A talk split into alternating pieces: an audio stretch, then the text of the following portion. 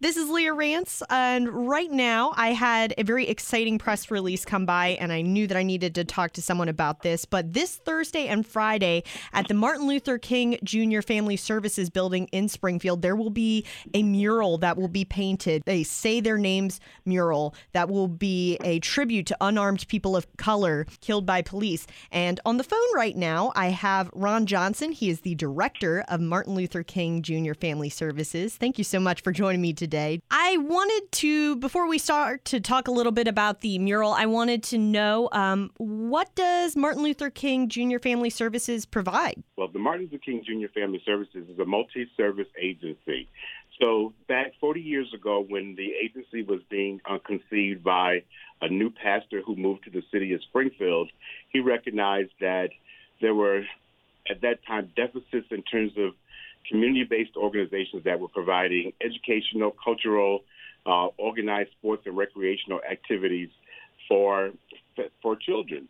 And uh, once the agency actually opened up with an executive director, um, soon found out that we couldn't just have an agency that was focused solely on children without engaging their families. Yes. So a cadre of family support programs were engaged. Everything from homeless services to mental health services. Family support is a big um, piece of the work that we do in terms of working with families that may have been referred into us by the Department of Child and Family Services. Um, but still, at the core, it's a lot of family um, support activities in addition to youth development activities. Uh, and that ranges from after school programming to tutorial supports, college readiness. We actually do uh, a trip to New York for a histor- historically black college um, fair. And then in April, we take these young people um, down to the eastern uh, coast, starting uh, with Maryland to historically black colleges and universities. Uh, so we go to uh, Hampton University, we're on to Howard University, um, Morehouse College, uh, Spelman College for women, Bethune Cookman, and so on. There, there are many of them but we are providing an, an, opportunity for young people and families to really um, be able to um, be empowered through the program and services that we're offering. That's awesome. I, I read that uh, the family services have served more than 300 families a year, just a year, which is amazing. Oh, yeah. Well, actually, I can tell you that there might be some old data, but I'll tell you that our actual um, unduplicated number per week is 750 individuals. Oh my are gosh! Served by our programs, and you know, I didn't mention that food insecurity and health issues are really very significant um, in the in the community that we're operating in, and really across the city. Um, but in particular, we are operating. Uh, in Mason Square, which is a food desert. There are not mainline grocery stores. Um, there are dollar stores, and you can imagine what it would be like to have to shop at a dollar store for your nutrition. It's not going to be very good. Not much access to to healthy food. So we really have taken that on as an issue uh, as well. And we operate an emergency food pantry um, that's very active every week. Uh, that is seriously awesome. Uh, now, could people, if they wanted to do food donations, could they show up to the Family Services building and and do that? They they absolutely could. Um, we, we operate one day a week for our emergency food pantry uh, program, and that's on Thursdays. So tomorrow is the actual day, and we are open from 6 a.m. until 11 um, a.m.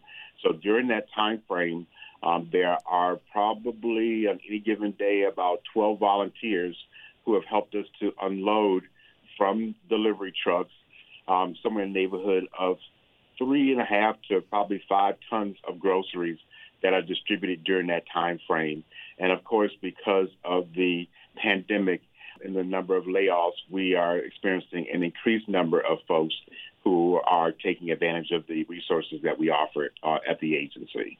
Now, for those that are listening, the building is located at 3 Rutland Street in Springfield. We're really right on State Street. So it's coming up from downtown. It's around the corner of Rutland and State Street. Uh, but the largest part of our building faces out onto the State Street side, but we're just at that intersection. So we are the first building um, on the corner of Rutland and State. Uh, but it is located right at the edge of the campus of American International Colleges. But right on to what's happening on this coming Thursday and Friday is we have a nationally known uh, graffiti and mural artist who is coming in from New York City. His name is Wane One, and uh, he has been doing graphic arts um, and all types of mural installations. Um, more than 35 of them in the New York City area, but he's also internationally known. Also, so all over the world, he has been bringing his his form of art. And we're pleased to have him come back to Springfield because he was actually one of the muralists who designed um, the artwork, some of the artwork that you see in downtown Springfield, specifically at the parking garage that is to the backside of the uh, former, I think it was called Stage One. That that garage there uh, faces out towards uh, Route 91 you can see it from the highway, but it's a very colorful installation. I was gonna say, was that is that the one? Because I live in downtown Springfield, so is mm-hmm. is that the the the one that's just the the array of different colors that are on the on the garage? Because I've seen that too. It's kind of abstract. That's right. That's the one. Yes. I love that. I didn't know that. Yeah, it's it's, it's very vibrant. So he's accustomed to doing really large scale on uh, work and I'm sure this is not the biggest scale that he's done because our building um, is two stories uh, high, um, but it is at the tallest point because we house a gym there. So it'll be on the upper side of the building, so it'll be very visible to folks who are headed north on um, State Street towards Boston Road. That's awesome. And so this mural is going to be called the Say Their Names mural.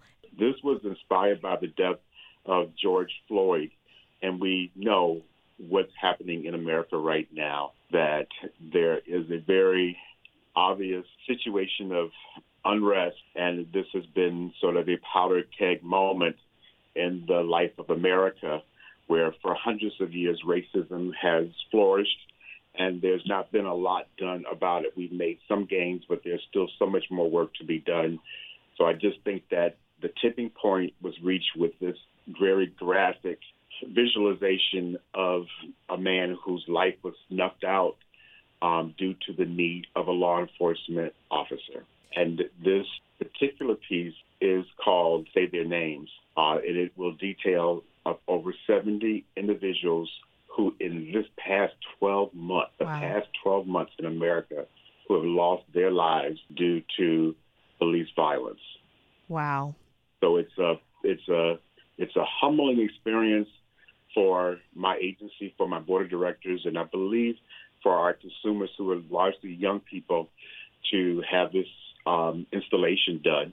And we're very hopeful that it will spur conversations um, that will flow throughout the community and those conversations just won't be kitchen table talk, but we'll be able to move into situations where we design concrete steps, efforts, and policies to impact on the situation in our community, um, but uh, beyond our community also. Yes, I, I think that you really hit the nail on the head when you said it was a powder keg moment in, in our country right now. This is this is history in the making, and yes, I I think that it's wonderful that we are going to have a visual representation, you know, not to be forgotten in years to come of, you know what I mean, the strides that are being made right now during this. So, can people mm-hmm. come to watch the mural be painted?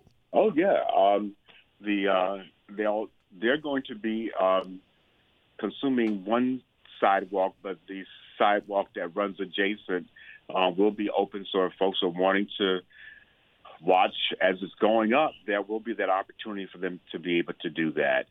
But as we say, you know, we want um, this to be a moment um, where we begin to have conversations that move us towards healing, processing the emotions that so many of us are feeling uh, at this particular time, uh, gain some new understanding, and inspire consider efforts to eliminate individual systematic systematic racism. I mean, that's really what yes. we're hoping to inspire. We know that art can be a powerful form. Uh, they say a picture's worth a thousand words. Yeah, it's true. Yeah, it is true. Yeah. Oh, I'm I'm so thankful that I was able to to get you on my podcast to talk about this, and I I hope to spread the word about this. This will be going on Thursday and Friday in downtown Springfield at the Martin Luther King Jr. Family Services Building. I just want to thank you again, Ron Johnson, for for being on with me and for talking about this. Well, Leah, thank you for being so insightful to want to make sure that your listening um, public um, is uh, informed about good things that are happening in our community. Certainly, we hear enough of the news stories about the uh, destruction and the political tensions that exist, uh, but not enough do we hear about what people are doing to be able to foster um, some ray of hope um, and to take the angst and turn it into action that really then has a positive result that could be measured. I, you took the words right out of my mouth. I was, was so eloquent. I'm like, I have nothing to follow up with that. That's amazing.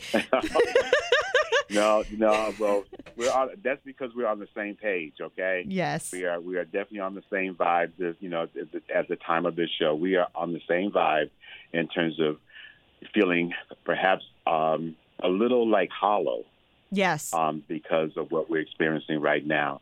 But we have to move from that hollow feeling towards a sense of empowerment, uh, and that that's that's gained by at least getting involved in a creative and productive um, way of calling attention, but coming up with some strategies that can begin in our own households that can begin on our own street, that can begin with our coworkers, with our circle of friends, is to have a discussion about it. Thank you so much, Mr. Johnson, for, for coming on, and, and thank you for everything that you do with the Martin Luther King Jr. Family Services Building, and, and just thank you so much. Yeah, we we we um, we we live to um, be the the positive heartbeat in the heart of the city because Mason Square really is the heart of the city of Springfield. It's smack dab in the middle middle of everything. You know, I'm going to have to come out and I'm going to have to see that that painting. You know what I mean? I think it's it's going to be a very emotional experience for everyone involved. I'm sure to to watch it. You know, be put up. Yes. So uh, you know, we invite your listeners to to stop by. Um, you know, over the next three days or any time that they're in the neighborhood to drive by, come up State Street and turn onto onto Rutland or come up the Wilbraham roadside and uh, take the turn onto Rutland on Street, and you'll be able to uh, to see what this new installation is as it continues up from downtown Springfield. We have the very beautiful fresh paint installation down there. That's just kind of uh, another way for us to spread that uh, those messages and that hope that those murals are inspiring in our city.